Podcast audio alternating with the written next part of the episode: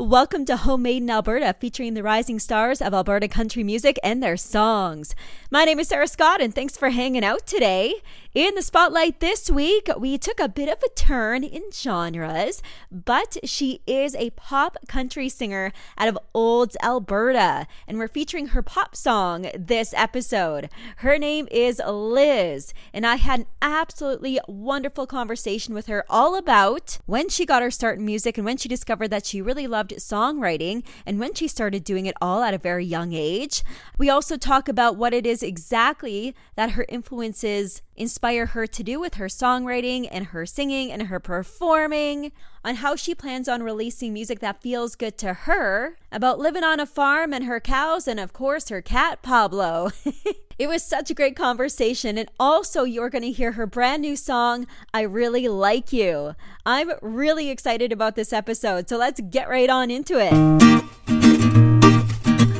First off, thank you so much for being a part of Homemade in Alberta, Liz. I really appreciate your time this morning. Now, you are an Alberta based pop country artist. And where did you get your start? How did you realize and when did you realize you wanted to do music and that this was your thing and that this is your passion? Yeah, well, thank you so much for having me on. I'm so excited. I've honestly, music's been like such a huge part of my life ever since I was a little kid. I, uh, my parents like to tell me and everyone else that like I was singing before I could even talk. Like I've just always liked to sing little songs.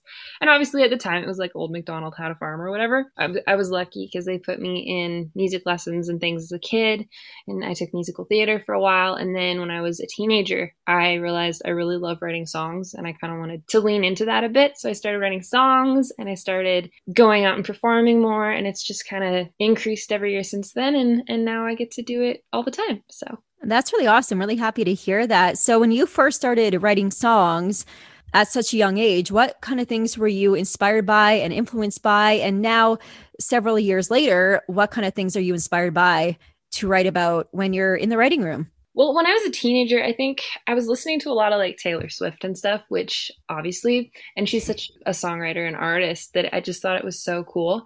I'm kind of a homebody, so I don't have a lot of like adventures to write about, but I really love watching movies or reading books or listening to other songs and just like taking those feelings and those emotions and those situations and, and like putting them into a song because I feel like songwriting is like a way for me to express myself that isn't like as socially awkward as if, you know, as I would be in like a party or like a gathering situation. Sometimes I can be like really quiet and awkward. So I feel like songwriting is a way for me to get through that barrier and say things I want to say without actually saying them. I don't think like my inspiration has changed too much since then. I really love JP Saxe and Taylor Swift again, and just all these really cool artists who are like really strong songwriters and really strong performers. And so just listening to those people just makes me want to write all the time. So for sure, those are great influences. And also, you do enjoy Kacey Musgraves and mm-hmm. Fleetwood Mac on top of that. So on top of Taylor Swift and JP Saxe, what is it about Kacey Musgraves and Fleetwood Mac and Taylor Swift and all those guys that influences your writing and your storytelling? And what is it about them that inspires you?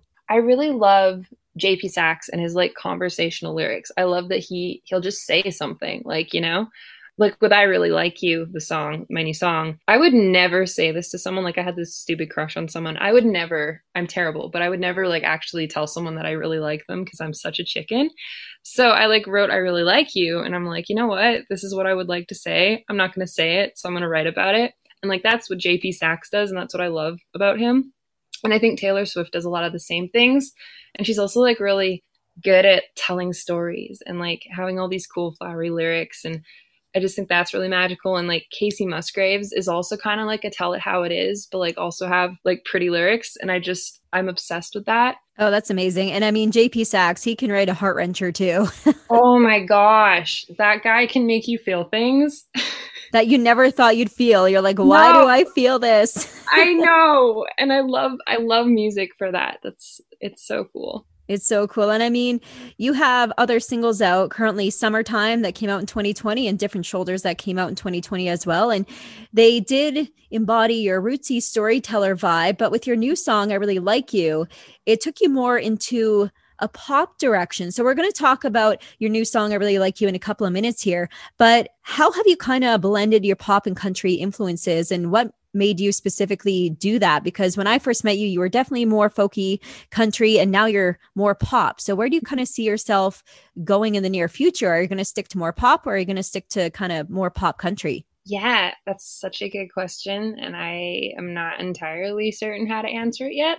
I think I've always like, I love hooky melodies and stuff. I'm such a flake sometimes. So, as much as I love listening to like a big, deep song with all these profound lyrics and thoughts, sometimes I'm just, I'm completely dumb and I just need to listen to something easy to listen to that'll just get stuck in my brain that kind of goes into my writing. Like weirdly, I just love writing like hooky poppy things and I love writing folky things too, but I feel like the older I'm getting, the more I'm like leaning into just like doing what I want to do and and going where like the creative muse takes me. I've been writing a whole bunch the last year and a half. And you know, instead of thinking about genre going into the writing room, I'm just trying to think of ideas that just spark something in me that I think are kind of neat or cool or exciting and just and write those and some of them are kind of more country and some of them are kind of more pop. And so when I had, you know, a song like my newest single, it just kind of presented itself as pop. And I'm like, I guess if it leans that way, it leans that way. So, what is so great about music these days is that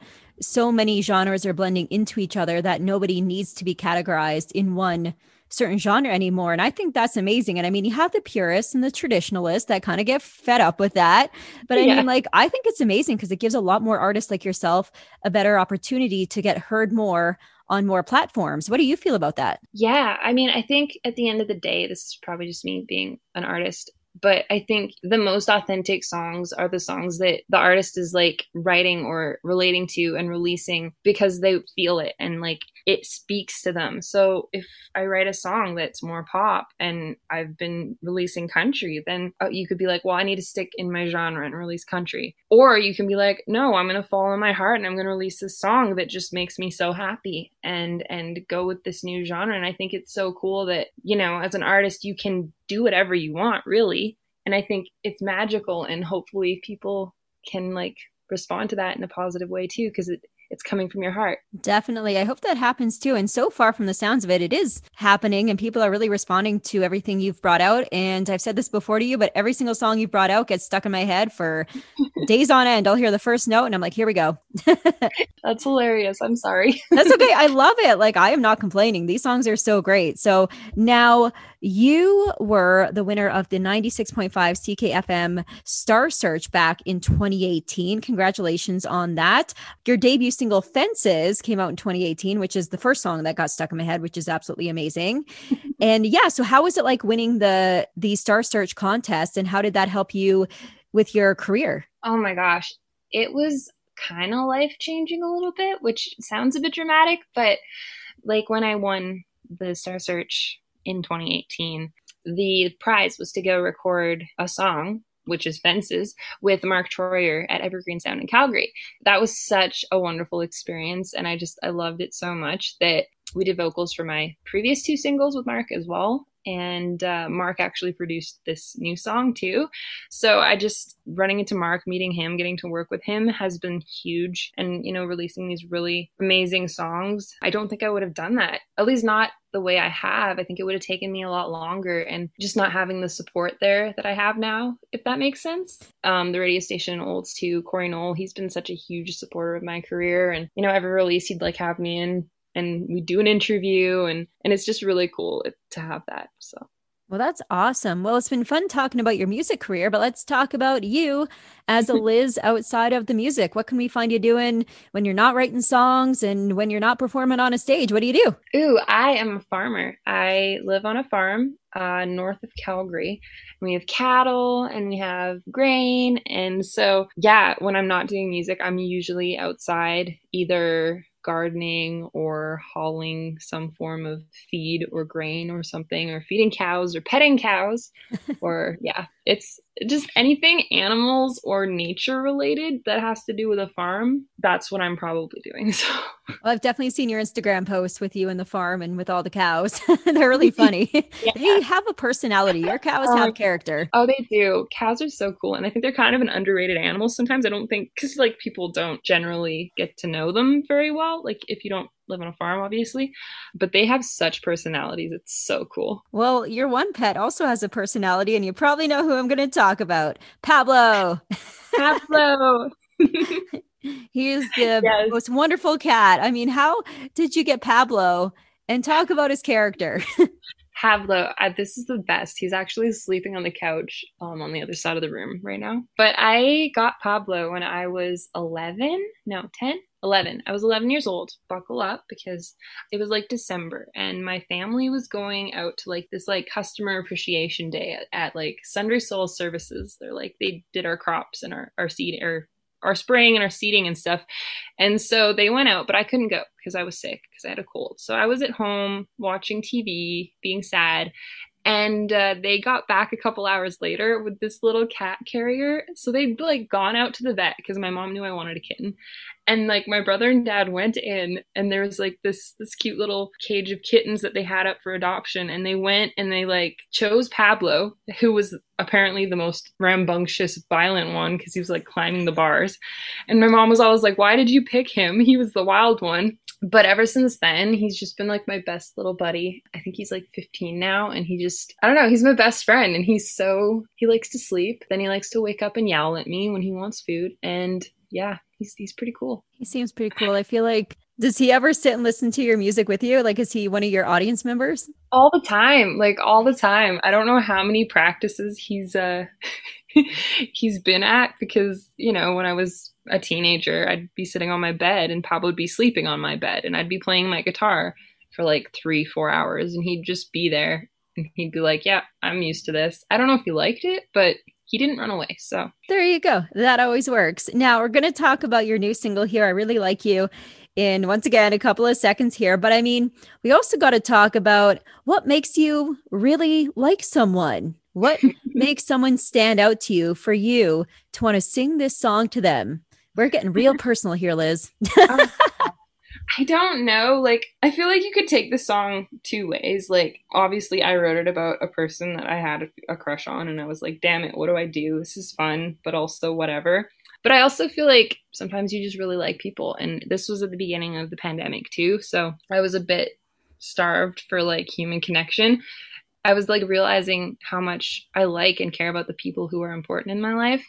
So like all my friends and and I was with my family, but my family too and you know, when you like someone in like a ooh butterflies, ooh, I like that person, he's so cute, whatever kind of way, like I think the song is very appropriate for that because it's just so it's just so upbeat and happy. I think it just it embodied the vibe and the feelings I was feeling at the time.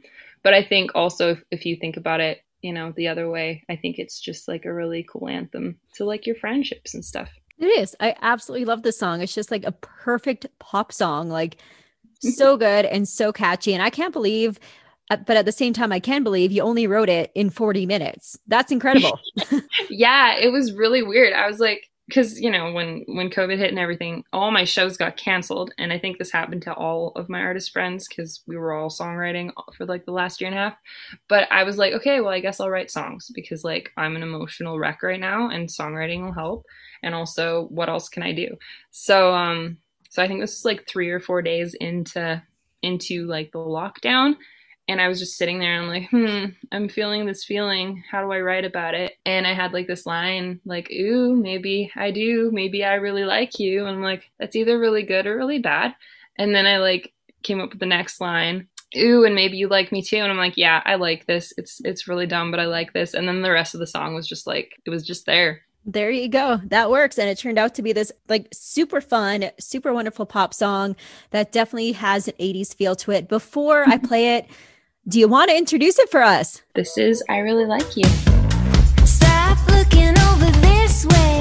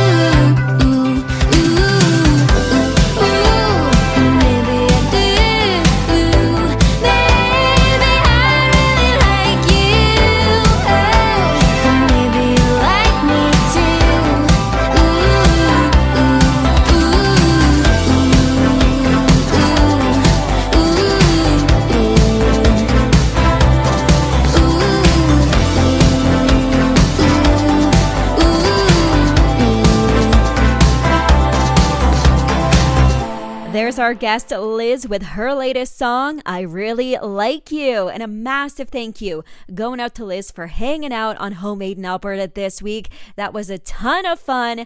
Make sure you go check out Liz on all social media platforms and all of her music, including I Really Like You also available on all digital streaming services wherever you buy, download, or stream your music. Go get it right now so you can follow along on her very promising musical journey. This has been your Homemade in Alberta for this week. For more episodes of Homemade in Alberta, One to Watch Wednesday, or music business education episodes of Studio B, you can also head on over to all streaming platforms as well. And you can also check out Studio B on Instagram under Studio B. My name is Sarah Scott. Thank you so much for hanging out today. Have a great rest of your day.